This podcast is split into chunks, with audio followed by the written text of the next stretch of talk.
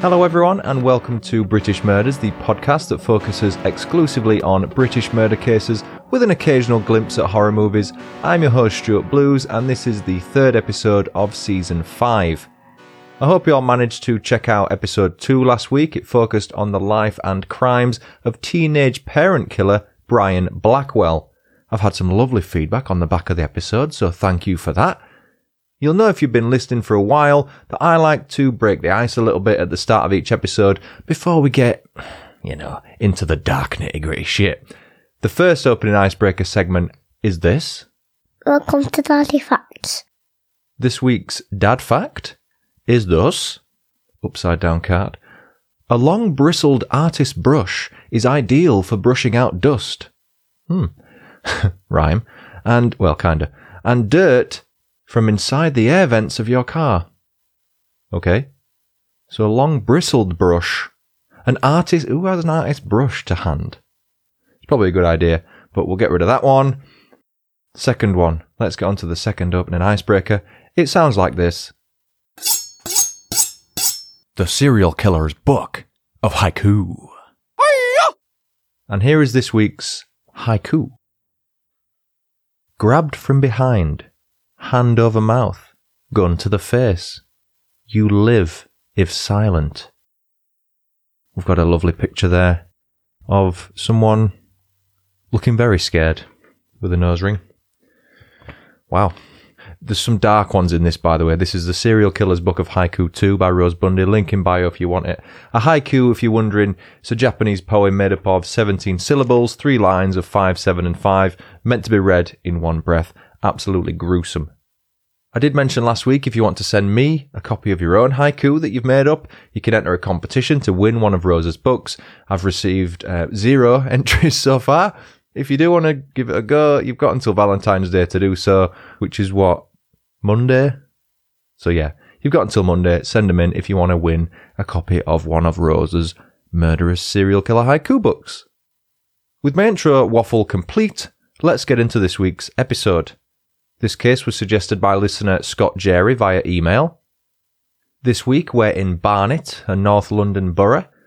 There appear to be three North London boroughs. If you're interested in knowing such a trivial fact, you know I like giving them out. The other two are Haringey and Enfield. Within Barnet, our story takes place in the area of East Finchley, and here is five quickfire facts about East Finchley. Number one, East Finchley is home to the UK headquarters of McDonald's, though ironically, Barnet Council denied the company permission to open a restaurant there following pushback from local residents. Number two, TV personality Jerry Springer grew up on Chandos Road in East Finchley. He's actually British American, which I didn't realise. Number three, the Phoenix Cinema, which opened in 1910, is one of the oldest operating cinemas in England. Number four, English singer songwriter George Michael was born in East Finchley. And number five, there's a popular local fable that notorious 18th century English highwayman Dick Turpin either planted, carved, or frequently hid behind a oak tree while waiting to ambush travellers. But sadly, this appears to be nothing more than a myth. There's very little evidence that links Turpin to East Finchley or Finchley Common as it was known back then. Pretty interesting facts this week, no? With a population of 15,989, according to the 2011 census, East Finchley was once called home by the villain of this week's story. The villain in question was named Colin Hatch. Before I start, I feel obliged to let you know that this week's episode will touch upon the subjects of paedophilia, molestation, and the murder of a child. As always, feel free to skip this one if you're likely to be distressed by hearing that sort of content. There's no official date of birth readily available for Colin Hatch, not that I could find anyway, but by working backwards, it looks like he was born in 1972. Details of his very early childhood, as with his official date of birth, aren't easily found, so I'll start this story in 1987, when Colin Hatch was 15 years old. Can you remember what was going on in your life at 15, dear listener? Probably been in high school, no doubt. Maybe you spent your evenings with friends with a cheeky bottle of white lightning at the local park to pass the time. Whatever you were doing, I reckon it's safe to say you weren't fantasizing about sexually assaulting and strangling children. I bloody hope not, anyway. With Colin Hatch, that's exactly what he was doing at the tender age of 15. As I alluded to earlier in my content warning, Colin Hatch was a paedophile. He was sexually attracted to prepubescent children. I must admit, I'm worried about my search history being flagged after researching this week's episode. Here's a random fact I discovered between vomiting and researching this case. If a paedophile is sexually attracted to prepubescent children, do you know what they call people who are sexually attracted to older children? At the opposite end of the scale, the term ephebophile, I think I'm saying that right, is E P H E B O P H I L E, ephebophile, is used to describe someone who is sexually attracted to children who have reached puberty, so generally those aged 15 and up. In the middle, we have individuals labelled as hebephiles, H E B E files. Those people are sexually attracted to children who are just about to go through or are going through puberty. My last point on these mentally unwell people is that I need to clarify that paedophilia focuses on sexual attraction, whereas a sex offender may not be attracted to children at all, rather, they commit said crimes for other reasons. Bringing it back to Colin Hatch, he admitted his first offence against children in 1987. He was 15, remember. He sexually assaulted two 14 year old boys.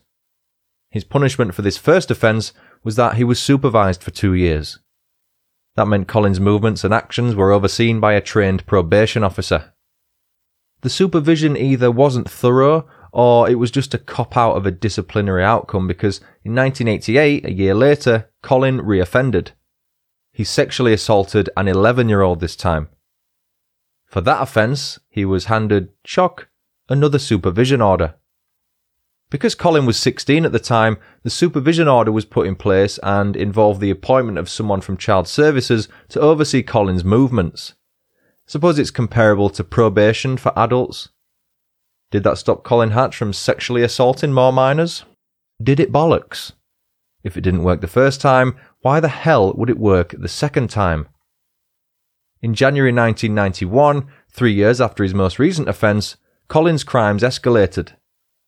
This time he abducted, indecently assaulted, falsely imprisoned, and strangled a young boy who was either 8, 11, or 14, depending on which source you use. Because this was his third offence and he was under a supervision order slash probation at the time, Colin was this time handed a three and a half year jail sentence. I say jail sentence. Colin was actually sent to Feltham Young Offender Institution in West London, which houses males between the ages of 15 and 21. Judge Brian Capstick made the decision to send Colin to a young offender institution at the Old Bailey on December 13, 1991. That's important because a month prior, in November 1991, Dr. Anthony Wilkins, a psychiatrist who had spoken with Colin and assessed his threat to the public, recommended he be sent to the notorious Broadmoor Psychiatric Hospital. Dr. Wilkins described Colin as a menace who was highly dangerous and likely to pose a serious threat to the safety of life to the public. Despite this damning testimony from a respected psychiatrist, Colin was refused entry to Broadmoor as they didn't deem him dangerous enough. If that's true, how crazy is that? The reason I question the accuracy of that statement is that Dr. Margaret Orr, who was chair of the admissions panel at Broadmoor at the time, said that Dr. Wilkins didn't submit a formal written referral for Colin Hatch to be assessed by Broadmoor's doctors. Such a referral would have meant Colin would have to have been assessed regardless of whether or not he was taken on.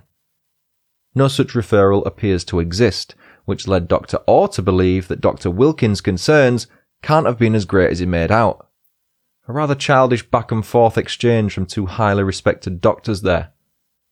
Long story short, Colin was sent to Feltham rather than Broadmoor. Whilst at Feltham, Colin was instructed to make frequent visits to the Portman Clinic in northwest London as an outpatient. According to their website, the Portman Clinic offers specialist long term help for children, young people, and adults with disturbing sexual behaviours, criminality, and violence. Colin attended roughly 40 counselling sessions at the clinic and appeared to be showing a willingness to fight his condition. It was all just a ruse, though, because unbeknownst to his counsellors, Colin was secretly writing down his sick and twisted fantasies involving children between his sessions. The details of his fantasies involved sexual activity with very young boys and girls. He dreamed of taking them against their will, as he had with the boy in January 1991, and sexually assaulting them before strangling them to death. Would you be surprised if I told you Colin Hatch didn't serve the full three and a half years he was sentenced to serve at Feltham? Of course you wouldn't. In early 1993, Colin was relocated to Onley Young Offender Institution in Rugby, Warwickshire.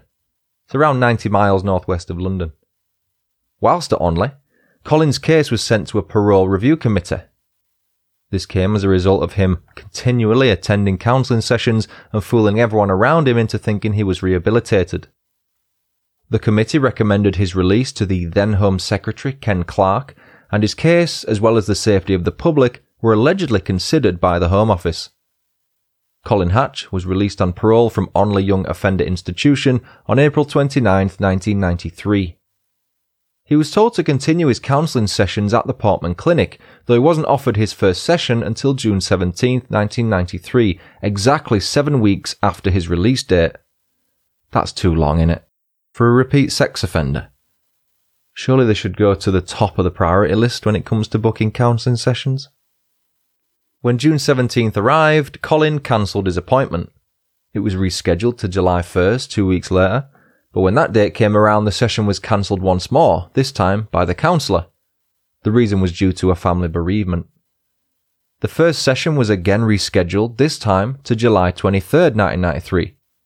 That's just over three weeks after the cancelled second appointment and a full 12 weeks removed from Colin's release date. During that time, Ian Hearns, who was appointed as Colin's probation officer, explained that Colin's behaviour did not justify a recall to a young offender institution. That decision was backed up by Chief Probation Officer John Walters. Having said that, Colin did at one point tell Ian that he was frightened something might happen. The technicality was that because Colin didn't say he had done something or was going to do something, his comment wasn't flagged. The rearranged counselling appointment on July 23, 1993 wasn't cancelled, but it also wasn't attended by Colin. The reason for that is because of what happened four days prior on July 19, 1993. It's a bit disturbing to know that the events I'm about to describe took place while I was celebrating my fourth birthday. The unemployed Colin Hatch lived in a 10 story tower block with his mum at Norfolk Close in East Finchley. One source said his brother also lived there, but whether he did or not is irrelevant to the story. Colin was well known to the other residents and had even been given a nickname. They referred to him as the doorman due to his constant presence at the entrance of the tower block. Our paedophilic villain was constantly on the lookout for his next victim. On July 19th, Colin was in his usual spot at the entrance of Norfolk Close Tower Block when a 12 year old boy walked past with his head down as if he was looking for something. The boy had lost his bus pass and was frantically trying to locate it. Seeing an opportunity to make one of his fantasies become a reality, 21 year old Colin asked the boy if he was any good at setting up video games. Colin said he had one upstairs in his flat, but that he had no idea how to work it. Luckily, a female neighbour interrupted Colin's attempts to lure the 12 year old to his flat by informing the child that she had found his bus pass. If not for that neighbour's impeccable timing, the young boy may not have survived the night. An incredibly frustrated Colin waved as the boy walked off, probably towards the nearest bus stop, and carried on looking for another victim. Sadly, the next person he laid sights on didn't share the same luck as the 12 year old. Sean Williams started July 19th as he did every weekday. He got up, went to school, played with his friends, and anxiously waited for the end of school bell to ring, as we all did in our younger years. Each source used said that Sean was either seven or eight. Some of them said seven, some of them said eight. There's so much inconsistency that I can't say for sure how old he actually was. After school, Sean was taken to the dentist after being picked up by his mum, Lynn. With the dentist trip completed, the mum and son combo went home. Sean immediately removed his uncomfortable school clothes and he changed into something less stuffy shorts and a t shirt. Classic. July 1993 in the UK was a rather cool one compared to the summers of previous years. The mean central England temperature was 15.2 degrees Celsius. It's about 0.8 degrees below normal. 15.2 degrees Celsius is roughly 59 degrees Fahrenheit for those who use the imperial system. Once dressed, Sean retrieved his mountain bike and he rode off, shouting, See you later, Mum, to Lynn. Sean lived at the George Inn public house with Lynn, his dad John, and his older sister Sarah, who was 13 at the time of this story's events. I believe Sean's parents were amicably separated at this time, though they did co-manage the pub and they'd done so since March in 1993. The George Inn was located at 35 Market Place, around 50 to 100 yards away from Norfolk Close. It went on to be demolished in the early 2000s. The location has since had an apartment building built on it. It's called Elm Tree Close. Whilst her son was riding his bike in the car park of the George Inn, Lynn was on her way out to run an errand. Before driving off, she said to her son, I'll see you later, Sean. Sean replied, Love you, Mum, and off she drove. She didn't know it yet, but those were the last words Lynn's son would ever say to her. Within an hour, he would be dead. The scene was now set. Young Sean Williams was riding his mountain bike alone in the area surrounding the George Inn and its neighbouring streets. Paedophilic predator Colin Hatch was on the lookout at the entrance of Norfolk Close. At some point that evening, Sean was summoned over by Colin and he was seen by a witness entering the tower block with him. Given the fact Colin had almost successfully used the video game line with the 12 year old boy earlier in the evening, it's only logical to think that a similar method of enticement was probably used. Things soon escalated once Sean and Colin were in the foyer of the tower block. Colin grabbed Sean and dragged him into the elevator. Once on the 10th floor, Colin forcibly led Sean to his flat and once inside, straight to his bedroom. I'm not going to go into detail with regards to what happened next, but Colin sexually assaulted Sean before suffocating him to death by placing a plastic bag over his head. Colin would later say the following in relation to what happened in his bedroom that night. He was quite scared and got up and walked to the window to shout for help, but I did not let him. I held him by the throat and he started struggling. I did not expect to kill him. I thought it would be the same as the other offences, but then it just got out of hand. It is in thought that this entire chain of events happened within a maximum period of half an hour of Sean last seeing his mum at the George Inn car park. Despite Colin saying he got no sexual enjoyment out of the killing, I think it's fair to say that's nonsense. The fantasies he wrote down suggest he enjoyed every last second of his attack on Sean. Once he'd killed Sean, Colin's next move was to put his body in two bin bags that he had to tape together. He then placed Sean's body inside the elevator and sent it to the sixth floor before walking out of the tower block. Shortly after Colin had left the block, Sean's body was discovered by some other residents, although they thought it was simply bags of rubbish that someone had inconsiderately left in the lift. It wasn't long before the local postman and his friend also spotted the bin bags. They, however, investigated further and were the ones who realised there was a body inside of the bags. The police were called and they soon arrived at the scene. Colin decided to return to the block later that evening and was swiftly arrested upon arrival after confessing to what he'd done. One of the officers recalled Colin saying, I am going to top myself. I think that's a primarily British idiom, top myself. He meant he was going to kill himself. He said that because he was shit scared of what would happen to him in prison once word got out as to why he was there. Child sex offenders are treated with great disdain in prisons, and as a result, they're typically placed on a vulnerable prisoner wing. That's where inmates are placed who would be at risk of attack from other inmates if they were kept in the mainstream prison population.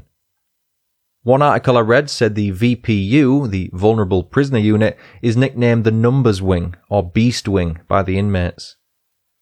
With Colin Hatch in custody, a search of his flat was undertaken by the police. This was when they discovered all of his graphic fantasy writings stashed away in a wardrobe. The police described the catalogue of material as a set of blueprints that Colin could follow when attacking children in real life. One such piece, titled My Sexual Experience with a 10 year old, was essentially a carbon copy of what happened to Sean Williams, with the only exception being that the victim in the fantasy was a girl. It reads, I am standing in the living room overlooking a mixed sex school which has infants and juniors. School has come out It does not look as if I am going to be lucky tonight. Hold on. A young girl has just come out by herself. Colin goes on to write about taking the young girl to his bedroom where he sexually assaults her after pouring her a glass of milk. He then wrote about choking her to death when she asked to leave and putting her body in bin bags. The similarities between fantasy and reality are there for all to see. Remember that rearranged appointment at the Portman Clinic on July 23rd? That ended up being the day that Colin Hatch appeared at Hendon Magistrates Court charged with the murder of Sean Williams four days earlier. No application of bail was made by Colin's solicitor. I assume the reasoning was that it would have only been rejected anyway due to the risk Colin posed to the public, especially children. The trial took place six months later in January 1994. Not one to own up to the full extent of what he'd done, Colin Hatch pleaded not guilty to murdering Sean Williams. He instead pleaded guilty to manslaughter by reason of diminished responsibility. That old chestnut.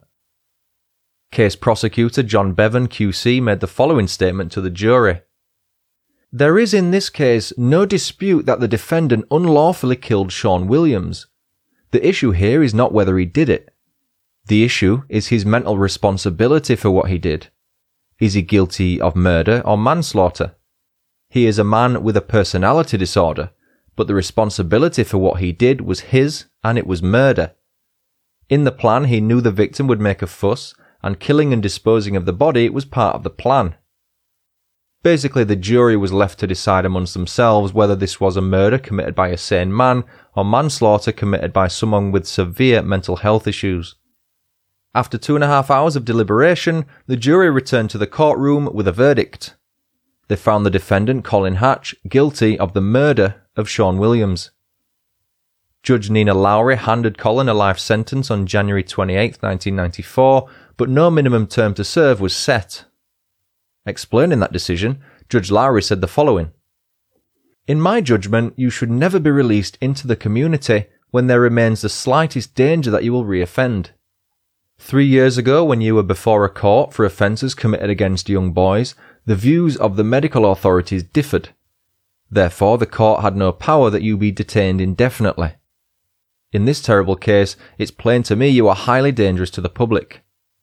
The medical opinion today is that you are likely to remain so for the foreseeable future, and that's the reason why I have decided that a minimum recommendation for the number of years you must serve is not appropriate. Once the verdict was confirmed and the sentence handed out, the Middlesex Probation Service went on record to confirm that Colin had been identified as a potential danger whilst he was on parole. They went on to say that the decision not to recall him to prison was justified because the behaviour they observed did not warrant it. A new comprehensive training program was introduced for all probation officers responsible for supervising sex offenders as a direct result of this case. That makes sense, given how many times Colin Hatch was either given a slap on the wrist or released on probation after sexually assaulting several children. New procedures were also introduced to ensure psychiatric appointments were made for paroled sex offenders before their release. Sean's mum Lynn made the following statement after Colin Hatch's sentencing. The sentence that Colin Hatch received can never be long enough. He must now face the consequences of his actions, and I hope that he suffers the pain that he has brought to our family for many, many years to come. He took away Sean's life, the opportunity of us seeing him grow and become a man, one of the joys of parenthood. All that we are left with now are treasured and precious memories of a loving son and brother. We feel a sense of emptiness and despair. The day Sean was murdered, part of us died with him. I don't pity Hatch. I don't despise or hate him. It goes much deeper than that, but I cannot express my feelings. Over the years, the amount of money the state has spent on Hatch's so-called treatment has been thousands of pounds. But to what ends? Never again must a child be murdered by a pervert. Never again must a family have to suffer this experience, and never again must Hatch be released back into our community. Fast forward 17 years to February 22nd, 2011.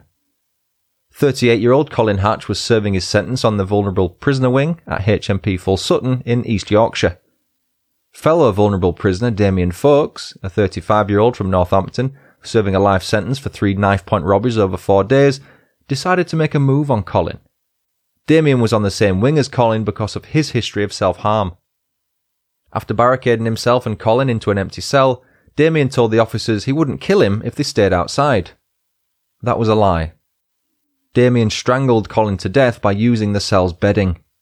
He effectively hanged him. A prison spokesman said, An incident at HMP Full Sutton resulted in the death of prisoner Colin Hatch. This is now a matter for the police. It wasn't the first time Damien Fowkes had attacked a sex offender. Damien is the person who slashed the throat of Soham murderer Ian Huntley at HMP Frankland on March 21, 2010. Damien had fashioned a shank by melting a plastic spoon and attaching a razor blade to the top. Despite slitting Huntley's throat, Damien somehow missed every vital artery in his neck. Huntley was in the hospital for three days and he needed 21 stitches in his neck to seal the 7 inch long gash. Damien was moved to HMP Full Sutton as a direct result of the attack on Ian Huntley. On October 5, 2011, Damien Fowkes was found guilty of attempted murder and handed a minimum term of 20 years by Judge Mr. Justice Coulson. His initial minimum term for the robberies was 12 years. In an ironic twist, Damien Fowkes had his own throat slit in an extremely similar way to his own attack on Ian Huntley. The attack on Damien happened on October 2nd, 2016, and was caused by fellow inmate Kevin McCarthy. Fowkes, like Huntley, survived the attack. One final point on Colin Hatch before we finish. Based on his writings and boastings whilst in prison, it's thought that he sexually assaulted up to 15 young boys. No other victims have ever come forward. And that was the story of British child murderer Colin Hatch.